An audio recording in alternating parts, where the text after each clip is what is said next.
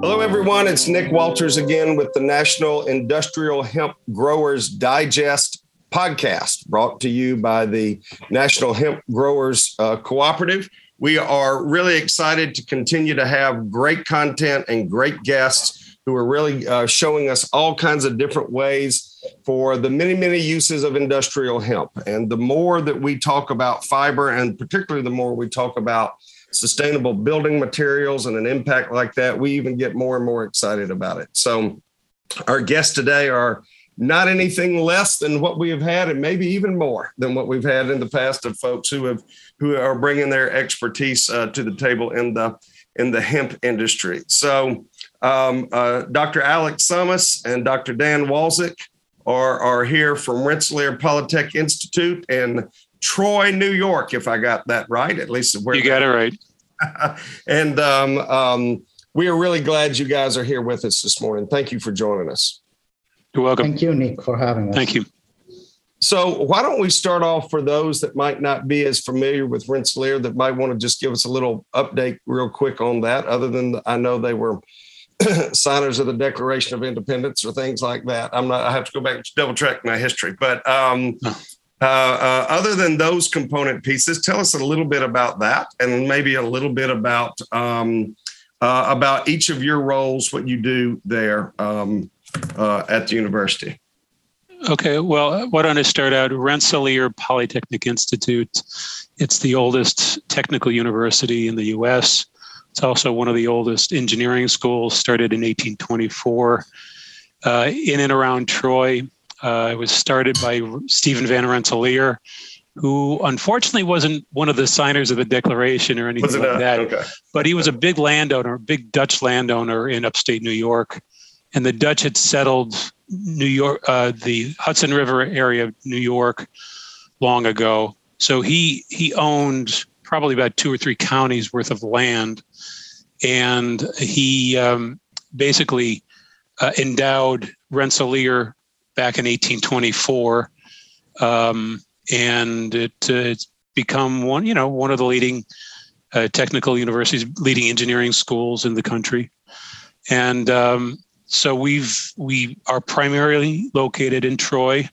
Uh, we are on kind of a bluff overlooking the the Mohawk, or sorry, the uh, the Hudson River, where the Mohawk and the Hudson rivers meet, and um, it's a nice view. We uh, so we engage in primarily technical research and education. Uh, we have a, a, a nice engineering school. We have a wonderful architectural school, which uh, Alex will tell you about. And uh, let me just start off by telling you about myself, and then I'll let Alex take over. Um, I'm a mechanical engineer by training. Um, after a stint in industry and graduate school, I started at Rensselaer in 1996 and I've been here ever since. Um, most of my research is in manufacturing. And about 20 years ago, I started in synthetic composites, you know, glass, carbon fiber, things like that. And about 15 years ago, I started kind of migrating towards um, natural composites, biofibers, bioresins, mm. Uh, just because I saw the writing on the wall. You know, uh, peak oil, fossil fuels being depleted, uh, sustainability, things like that and uh, been involved in making uh, manufacturing processes, new manufacturing processes for biocomposites. And obviously, that kind of uh, requires you to understand where the feedstocks come from, like bioresins. And that eventually led to my interest in biofibers. And the two strongest biofibers are flax and hemp. And uh, hemp was illegal at the time when I started looking at it, flax was not. Um, but hemp, there were a lot of good properties, and uh, not just high strength, but you know resilience. Uh, um, you know, uh, well, whole, the whole list. And sure. so I started looking into the the uh, how fibers were processed, starting with the farmer. You know, having good seeds, good cultivars, um, good soil properties. In fact, we work with uh, Larry Smart at Cornell University, and also uh, Gil, uh, Dr. Gilbert uh, um, uh, Jen, Jen Gilbert Jenkins at SUNY Morrisville, who works on the the um, the, the soil side. So we understand how that's done. But one of the big problems with um, with hemp is in processing, and it's in not beating the the stalks to death, mm. so that you damage the fibers while you're trying to get rid of the hurd. So people will use the hurd, people use the fibers. Um, it, from a from a biocomposite standpoint, I'm looking for the best fiber possible, not not beat to death, not uh, you know, I don't want to see defects um, put in there by the process. So uh, one of the things I'm looking at before I even started my collaboration with Alex was uh, decortication. You know, can you come up with a kinder, gentler process? And then maybe we'll get to talk about it. But we've actually invented a couple of processes that don't beat up the fiber. Oh, cool. and then we're also looking at degumming, uh, kind of automated degumming. And then my collaboration with Alex is really on the application side. We're looking at uh, different ways to use the composites. One of the most promising is is in the rebar used in cement, concrete, and things of that sort. So I'm going to stop and I'm going to let Alex uh, kind of take over. Yeah. Okay. Thank you. Thank you, Dan. Um, so I'm Alex Tsamis. I am the Associate Director of the Center for Architecture, Science and Ecology at RPI. RPI has um, a few institute-wide research centers, and the one that is dealing with the built environment uh, specifically is the Center for Architecture, Science and Ecology. Um, my background is in architecture. I was trained as an architect. Uh, but uh, when I was doing my PhD at MIT, and actually so did uh, Dan Walczyk at MIT, uh, I started working with uh, novel construction methods and uh, materials, composite materials for architecture. Uh, so my expertise is really in automation of construction and in uh, uh, manufacturing processes for building materials. Um, uh, we joined forces with Dan uh, in uh, 2018, which coincided with uh, the, the era where the hemp was legalized in the United States. And immediately we developed an intuition about how the CBD market, with everybody was talking about how the CBD, it was almost like a gold rush. Right. The CBD, the CBD market uh, is potentially a bubble because how much CBD are you going to make? And, and it's understood that the price per acre for the CBD is higher than any other product, but unless you have enough demand, you will never be able to sustain this kind of uh, pricing. Uh, on the other hand, the building industry is think of it very simply. Buildings is the largest thing we make as a, as, as a whole in the world, is the biggest object we make. Cities are the biggest thing we make. And we need more of those cities in the future because population is growing. People more and more come to live in cities. There are projections globally about, uh, I don't know, three, four billion people more in the planet in 80 years or something like this. At the same time, we know that the building industry is the number one uh, contributor to climate change. Basically, what is known as the carbon footprint, which is how much dent you put into the into the climate because of your activities overall. The number one activity is building our cities and sustaining them. Mm. So, hemp we thought of as a material that can feed the need in innovation in the building industry. And it's because it's so versatile and it has so many kinds of uses, there are so many different applications that we can think of about hemp, for hemp, that would essentially diversify the portfolio of growers and what they can grow and how they can adapt to seasons and how can they adapt to different climates overall. That's why we started what we call the Seed to City initiative with Dan Walczyk, which is basically looking at every process that takes place from the moment you cut the plant until a final product reaches the built environment, a building. So processing of raw material, um, uh, infrastructure for hemp growers, like uh, processing facilities and things like that, supply chains, uh, manufacturing processes for products, uh, construction methods for the building industry, and how will those materials perform. So this is overall what overall we're trying to do, and there are several, six or seven different research projects within this initiative that is supported by um, RPI overall uh, that we are pushing forward. Some of them were already published, as you know. Wow. Well, it's not boring, is it? no, we have a lot of work to do. We have a lot of work to do. You're, you're, you're not going to look up one day and say, I wonder if there's something else we could do. You know, you kind of hit on it. one of the things that we think is both a positive and a negative to hemp is the fact that it's got on the industrial side in particular fiber hurd stalk piece the non-grain part of it is is it will do so many things which is great that it will do these things but it's also can sometimes be a negative because it does so many things. You really have to focus to focus in on the one thing right or the two or three things because otherwise you'll chase all these other shiny objects and and and it's it's got to be even tougher to be able to kind of stay in a lane there of the things. And so when people hear i know for me when i first started getting in and looking into hemp it was almost kind of a little incredulous to me. I was thinking come on this stuff's not going to do all of that. You know i mean come on you know but by golly you start digging into it and looking at it a little bit and you say yeah it really can do all these different things. So mm-hmm. um, i don't know if 25000 products is right that's the way that I hear some cheerleaders saying sometimes that, that that's what it is. I, I'm still a little skeptical on 25,000,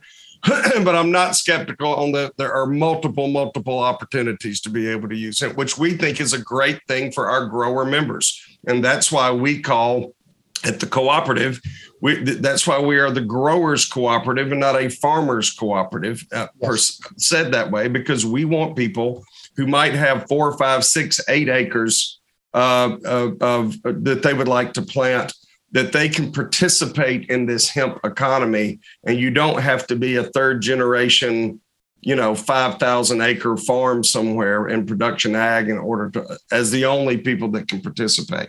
Uh, mm-hmm. uh, and so we think that this is a great way to bring more people in. So that was my little commercial uh, to be able to throw into the into the mix on part of that well, let's talk um, specifically about the thing that kind of drew us together, unless you want to talk about some other projects that you're doing as well on the research piece, but specifically about the rebar.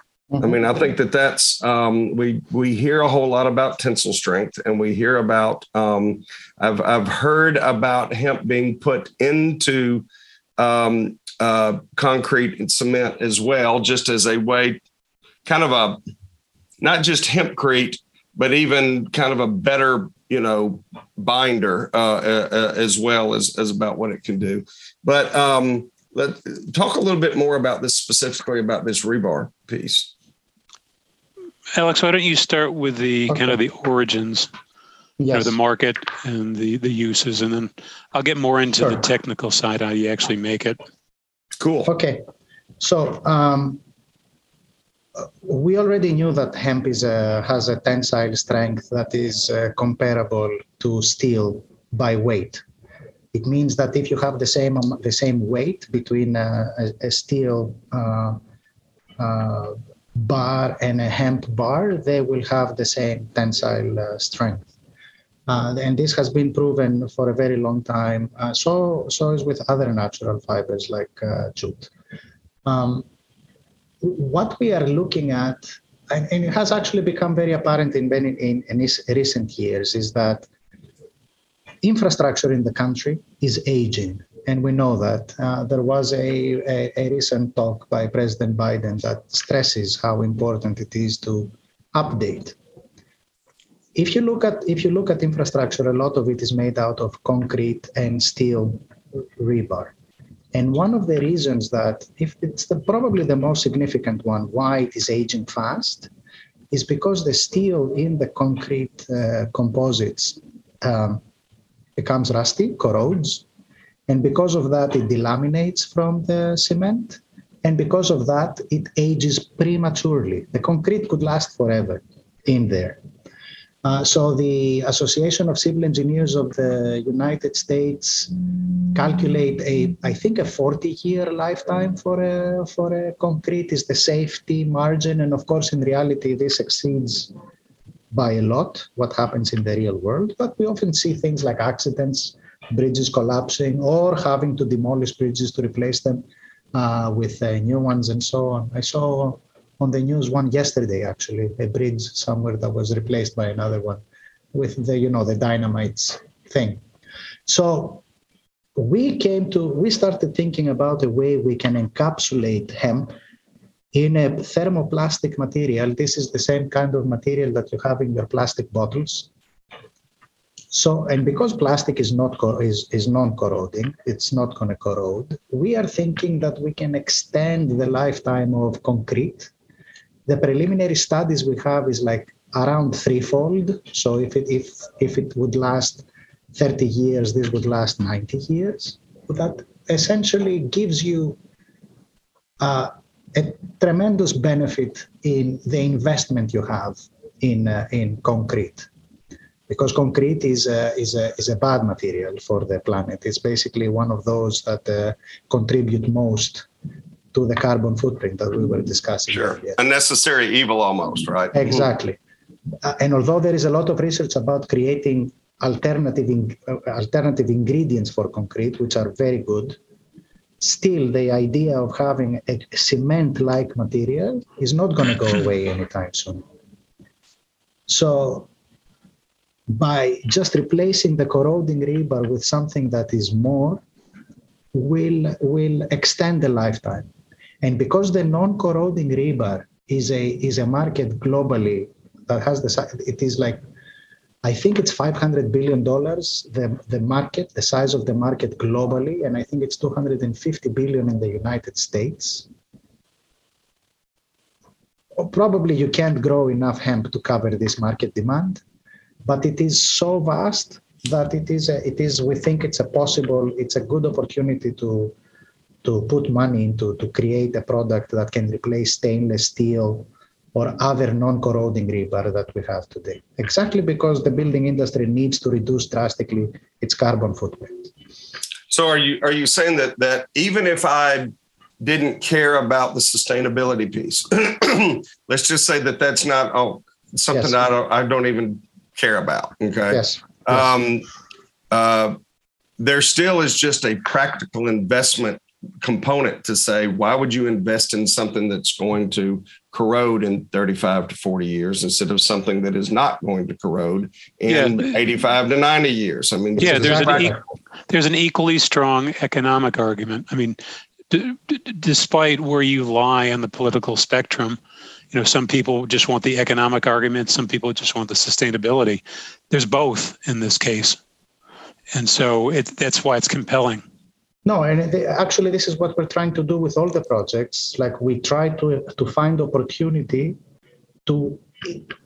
Our goal is to basically drive the carbon footprint of the building industry down because we believe it is important to do that, especially because the population is growing on the planet and the resources are limited. But this is not going to happen unless there is an incentive that is other than the sustainability incentive. And I think it's equally strong as Dan Walls is uh, saying.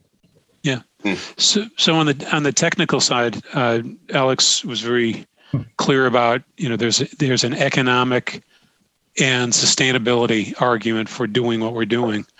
Then you have to get down to the details. How are we actually going to do it? And so there's a lot of technical challenges in doing this. Um, the, you know, first off is where do you get your raw materials? You get to get you have to get high quality uh, hemp uh, fiber, um, and that starts at the farm, the cultivars, and then how it's processed, how it's um, also prepared for use in a uh, composite material. So those are all things that we're trying to address. Some people are, are have already addressed certain technical issues, others have not. So we have to kind of piece together what the gaps are and then uh, work on those. Uh, on the processing side, we have some innovative, without getting in too much into the technical or the the the concept. which is uh, we are pursuing IP on, um, we're basically taking the raw material in a, a very convenient form and using a process called pultrusion, wh- where you pull materials through basically a set of dies and actually create the material uh, very relatively rapidly. And one of the innovations we have is we're looking to do it on site. So if you look at regular rebar, uh, it oftentimes is bent on site and then tied together with clips. Um, and you know this is it, it can be done because it's steel and you can bend it but uh, alex and his student long ago came up with a concept where we would not just manufacture it on site but also bend it on site. Mm. this is facilitated because thermoplastics as you know you can remelt and they solidify back into their original form. And so you you're doing kind of that thing. You're heating it up or it's pulling it pulled out hot and then you bend it and let it cool. And if you are smart about it if you use automation you can actually bend it to the shape that would a, an engineer has designed it on the computer and uh, there's a lot less um, a lot less work for the, uh, workman to put it in place in the shape it needs to be before the uh, form is put up and the concrete's poured around it.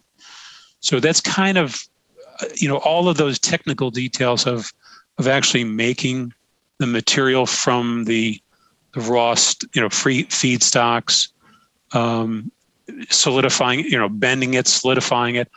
All of those things is, is what we're in the process of addressing. Some of the, some of the, I think we have concepts for pretty much everything, and we've been kind of a piecemeal addressing each of the technical objectives. And, uh, you know, so, hopefully soon, within a year or two, we'll be at a point where we can actually demonstrate these materials and actually start testing them. Because even if you can make it, the, the civil engineers, the architects, and the construction people are all always say, well, does it really work? Like you're, you're touting? So that's you know that's part of what we're doing. When you do calculations and you do predictions it looks really good. And we just have to prove that out. So. So do you you have then kind of your own since dan you're the one that does the making right of the of- well we do we both do making but i'm i i do i focus on the engineering to actually i got you get get the performance you want you know not just the of the materials, but also of the manufacturing system, how the throughput, the okay. quality, things like that. And so, is that more of like a a mobile unit after you've already decorticated, and or is are you talking about decorticating? And processing at the doing. Oh no, no, the decortication would take place elsewhere. Already took and place. actually preparing the, the the materials for insertion into the machine would have to be done at a maybe at the same facility and then so, we then we would take the raw material which is in a very convenient form probably on a roll and it goes into the machine and then we gotcha. use it on site so we have uh, basically we have two modes of operation there uh, there is a preform which is the the non-solidified version of the rebar which is pretty much it looks more or less like a rope like the way we understand the rope and then there is a process uh, that can be used for mass production of pieces that are the same in a factory. There is no need to do anything on site, bending or anything like that. And then there are other processes for more detailed work or for work that requires custom shapes and so on that would happen on site. This is an argument that adds to the other two that we had the sustainability argument and the economic argument because of prolonging the lifetime that is an argument about the way you simplify the logistics of installing rebar on a site. Sure. Because imagine the truckloads that are usually there and the cranes lifting. Instead of that, you have um, bobbins or reels of, of rope that come to site and they are fed into a machine that is the size of a car, let's say and then that processes the rebar and makes it into the specific shape and the specific length you want based on a computational a computer drawing. So you, you feed it a computer drawing and rope, and it gives you the rebar uh, shape and size that you want for the specific application. Wow. So that lets an architect get even groovier and groovier with the way that she wants to design the building, right? Yeah, it actually it makes it it doesn't make it more expensive than to do any other shape. That's the that's the good thing about it. I mean, there are so many other things. Right if you architects we can become very groovy if we want. The point is that this is always a, there is an added cost always to that. And this is a technology that reduces that uh, cost because time wise and complexity wise it is the same for the machine to produce a straight piece than to produce any shape. That's very alex cool. i didn't know you were so groovy. I was Groovy is my middle name, uh, uh, there must be I'm, a. I'm glad we get to know each other. The things it must you be learn, a great thing, huh? the things you learn. That's exactly Yeah. right. Tune in next week for even more info between Dan and Alex as they uh, understand more about this journey together. no, but I mean, I mean, we should get out. Those of us that are not in construction, building material every day, right? That's not the thing. We shouldn't. We should move out of our mind just the concrete slab, right? I mean, that's Mhm. not what we're talking about here. We're talking about all the different ways that not only that you can do the production, of course, you know, that certainly fits back into the carbon footprint piece. Mhm. piece. We believe that the real way to go forward and, and, and some of the decortication facilities and things that we are heavily investigating, getting closer and closer to actually bringing on board I think it's going to be regional decortication facilities all over the country. Okay, Yes. and It, ha- and it has to be. and they're going to be and they're going to be owned by different groups to do different things. And if your technology will let you change the knobs and the bells and the whistles to produce on the output what is needed for that contractual agreement or for that Yes. particular usage, then that's where the long-term flexibility is going to be able to be for that that facility. So if you're making hemp bricks or we're making hempcrete or we're making textiles or we're making biochar or we're making whatever it is we're making on the back end if that if that facility that that um uh, decortication facility can be adjusted based off of what needs to come out on the back end of that you know then that's going to be the, the right way the best way long term to do because not only just the logistics of the of the transportation costs are silly uh, to think about having to add to it, but you're totally negating the whole carbon footprint Yes. if I've got to go truck it, you know, 500 miles somewhere else from where it's been grown. And so Correct. um, I think all these pieces coming together really kind of make this really And, even, uh, even much more interesting. And one of the one of the things that I wanted to point out here is um, with what uh, Dan is developing, his um, decortication machine that produces a higher quality fiber. He also has in the back of the mind that this is not a, you know, unapproachable technology. This is a technology that the growers can have access to uh, immediately. And we have we have been talking about this. Although there are many different kinds of business models for growers of hemp, we think that if they have access to equipment that is simple to use, that produce that they can process their own stocks, instead of selling the stocks, they sell the fiber with not a lot of time and logistics added to their overall processes, they can add a lot of value to their per acre uh, profit. And this is a model that is like, um, we think of it as edge manufacturing, like manufacturing on the spot Sure. instead of centralized. Sure. And one of the goals of the Seed to City initiative is to enable farmers, independent of the size they have, if they are new to the market or if they are already there for a very long time and they have a lot of land, to be able to increase the quality of product they sell to the next step down the chain. Yes. Yeah, So there's a there's um, I mean there's different models. One is with a co-op. Let's you were talking earlier about maybe a grower with five six acres. Uh, obviously, they're not going to invest in decortication hardware.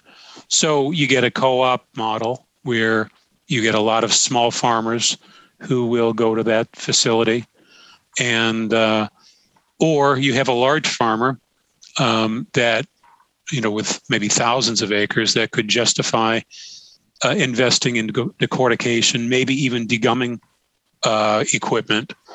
Um, one of the, the, the the hardware that we're focusing on is not a cure-all. For example, there are a lot of decortication technologies out there. There's uh, Ch- Chinese decorticators, European, um, and you know if you look at the patent record, you know the, the leading decortication designs were coming out of the U.S. before that was shut down for reasons we won't you know go into. Um, but the decorticator that we're looking at is really for high end fiber.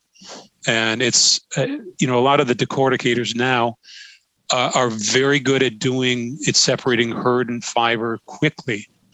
Um, and in the process, they damage the fiber. But for a lot of the markets, that's fine. The hurd will go towards maybe hempcrete. The fiber, even though it's damaged, might be chopped up into small um, pieces and used in a variety of different products. Where what we're interested in is primarily the high end, where you mm. have either long continuous fiber or or that's undamaged, or short fibers that are still undamaged, and those are used in high end products like yes. rebar, like uh, other some of the other things that Alex is doing, mm-hmm. SIP panels, which he'll talk yes. about, and and sure. even use it in uh, other industries such as aerospace or, or automotive. I'm not saying you you'll find a hemp wing on a Boeing, but um, but you know you you may see natural fibers used in certain um, you know certain products within the aerospace industry.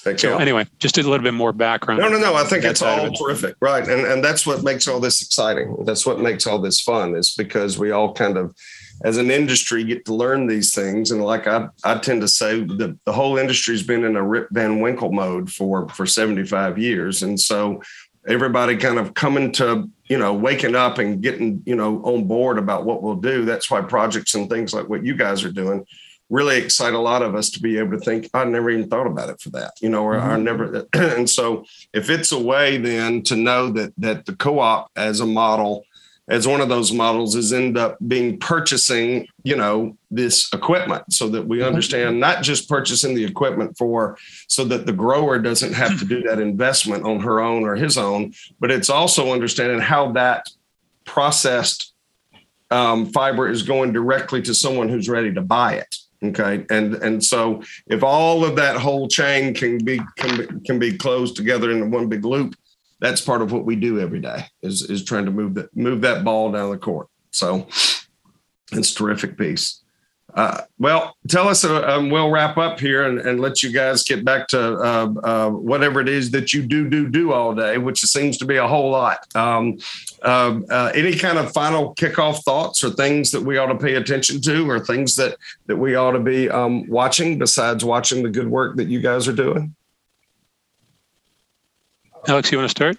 Yeah, there are a couple of um, there are a couple of things. Um, sometimes it takes like innovation in a, one small thing, like for example uh, a rebar technology, to to begin a chain reaction that mm. would that would uh, incentivize other things to happen. And the example that we have that is a very similar one, and it comes from RPI in its tradition. RPI participated in the technology that made uh, one of the first steel cable bridges. Mm. So, and it was actually, it's very proud because it has participated in the construction of the Brooklyn Bridge, which was the largest steel cable bridge, bridge of, its sure. time, of its time. It's a bridge, right? But it's also part of infrastructure for the for the country, and it and it was the technology was what actually it was a machine that was able to weave together steel wires to make the cables. And a second machine that was able to place the cables in the correct way. The funny story about this is that prior to this technology, the bridges were, were made with hemp tow ropes because it was a strong natural fiber. So hanging bridges before steel were made out of hemp. So back, back, back then, it was replacing hemp with steel that enabled infrastructure all over the country to happen and develop rapidly. Today at RPI, we are doing the reverse. We are trying to remove steel from the concrete structures and put back hemp because we have realized that the carbon footprint and the longevity of these structures are jeopardized by by steel. And we can only imagine what would be the the you know the the fire that is going to catch if this rebar becomes a commonplace for use in the in the country and all over the world. So it is a technology that is a point technology but we think that it can that it can uh, you know expand to many other things and it can have implications at so many different levels. That's why we are uh, hopeful that it is uh, going to sustain the hemp industry in a way. Um, yeah that's that's on my end. It's terrific terrific. Um, on my side uh, i've talked with a lot of people who are in the hemp industry. They're very passionate and uh, but the one thing that the common theme that keeps coming up is that the maybe it's over, not overlooked, but is the the problem of processing. Um, people don't realize, okay, you grow it, and I know what I where I want to use it, but how the heck do I get it from the farmer to a a, a form where the engineer wants to use it in a product?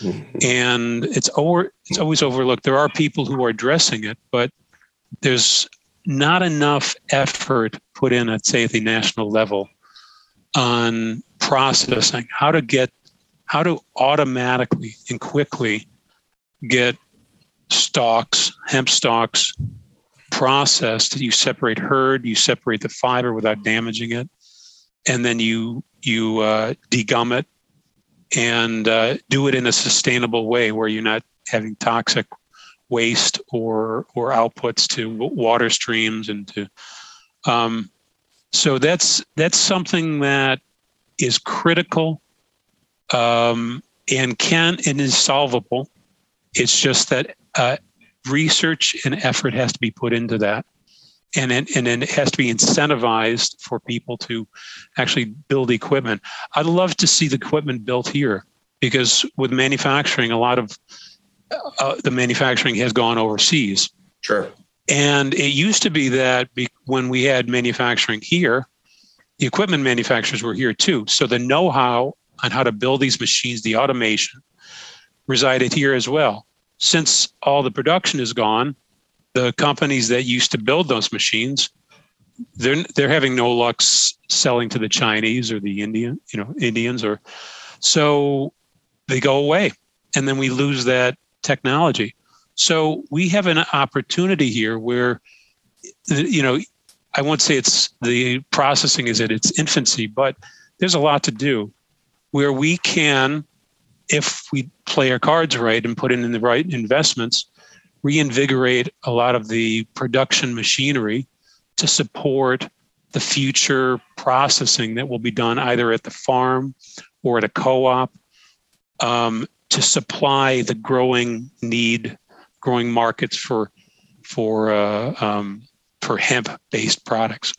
Heck yeah! Well, you know, it's just like everything else. It's nothing that time and money won't solve, right? Yeah. I mean, and so it. Um, uh, but I mean, it, it, because but realizing where we're trying to get to, we don't we don't want to it's not just about creating the equipment, but it's also how do we adjust and tweak and do other things as we learn more things about what the end process needs to look like. What does the end product need to be? And for somebody to say, you know, no, no, no, I would really purchase it this way instead of that way.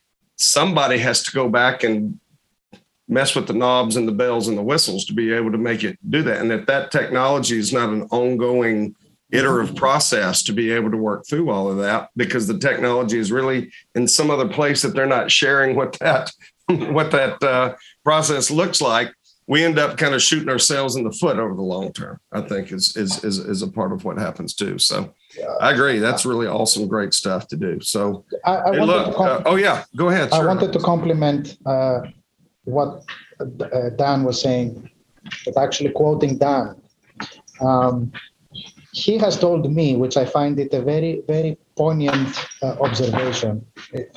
The fossil fuel industry has had 100 years, 120 years to develop technologies that would take the, extractor, the extracted material from the earth to take it into whatever refined synthetic uh, fuel or oil or plastic we have today. It's not an immediate process. Like if we were 100 years ago and we, were, we had in our hands raw oil, we could do certain things with it. We could use it as tar. We could put it on the on the roads. We could put it in our lamps, maybe kerosene, things like that. But nothing like the value it has today because of all the processing that has taken place and the chemistry that has taken place over these years. So the, we should think of the hemp industry as a similar thing. This is a raw material that is extracted. It's a renewable material, which is very important for the new age that we are in right now. And we need investment into making this renewable material give us its maximum value. So the fiber should be the best fiber it can have, either by engineering the plant, which can happen, or more simply by investing in technologies that extract this fiber in a way that makes quality. This will this will give us higher end products, higher value products at the end of the day, at a very towards the building industry that will give a, a an economic benefit and will will have growers want to invest in this kind of technology. We, we need to treat hemp as a raw material that needs further development in order to output its highest value. All right. That's a great way to end our conversation and our, thank our you. talk today to be able to do this. Dan, Alex, thank you guys so much for joining us on the Industrial Hemp Growers Digest, our podcast sponsored by the National Hemp Growers Cooperative. One of the areas that we are always focused in uh, and focused on is renewable energy as well. And so we want to do a great shout out to the um, International Biomass Conference that is being taken place um, uh, March 14th through the 16th in Jacksonville, Florida. Uh, you can go back and and uh, go through your favorite search engine to find the International Biomass Conference and learn way more about what's going on there, uh, about the different agendas and the different world. We're going to be there. We're glad to be part of a, a one of the sponsoring organizations. Um, for that conference. Um, so we will certainly want to give that shout out. If you want to know more about us and about what we're doing at our at the co-op, you can go back to nationalhempcoop.us uh, coop.us, no dashes. Just, it looks like Coop, um, uh, and and learn more about us and get on our on our mailing list and and learn more about the good things that we're doing. Dan, Alex, thank you for the work that you guys are doing, and we really look forward to following you and learning more about the, the, the new things that are going on from the Seed to City initiative, as well as other things that, that you guys are doing at RPI. Thank you. Thank you, Nick. Thank you. This podcast produced and distributed by MWB Studios.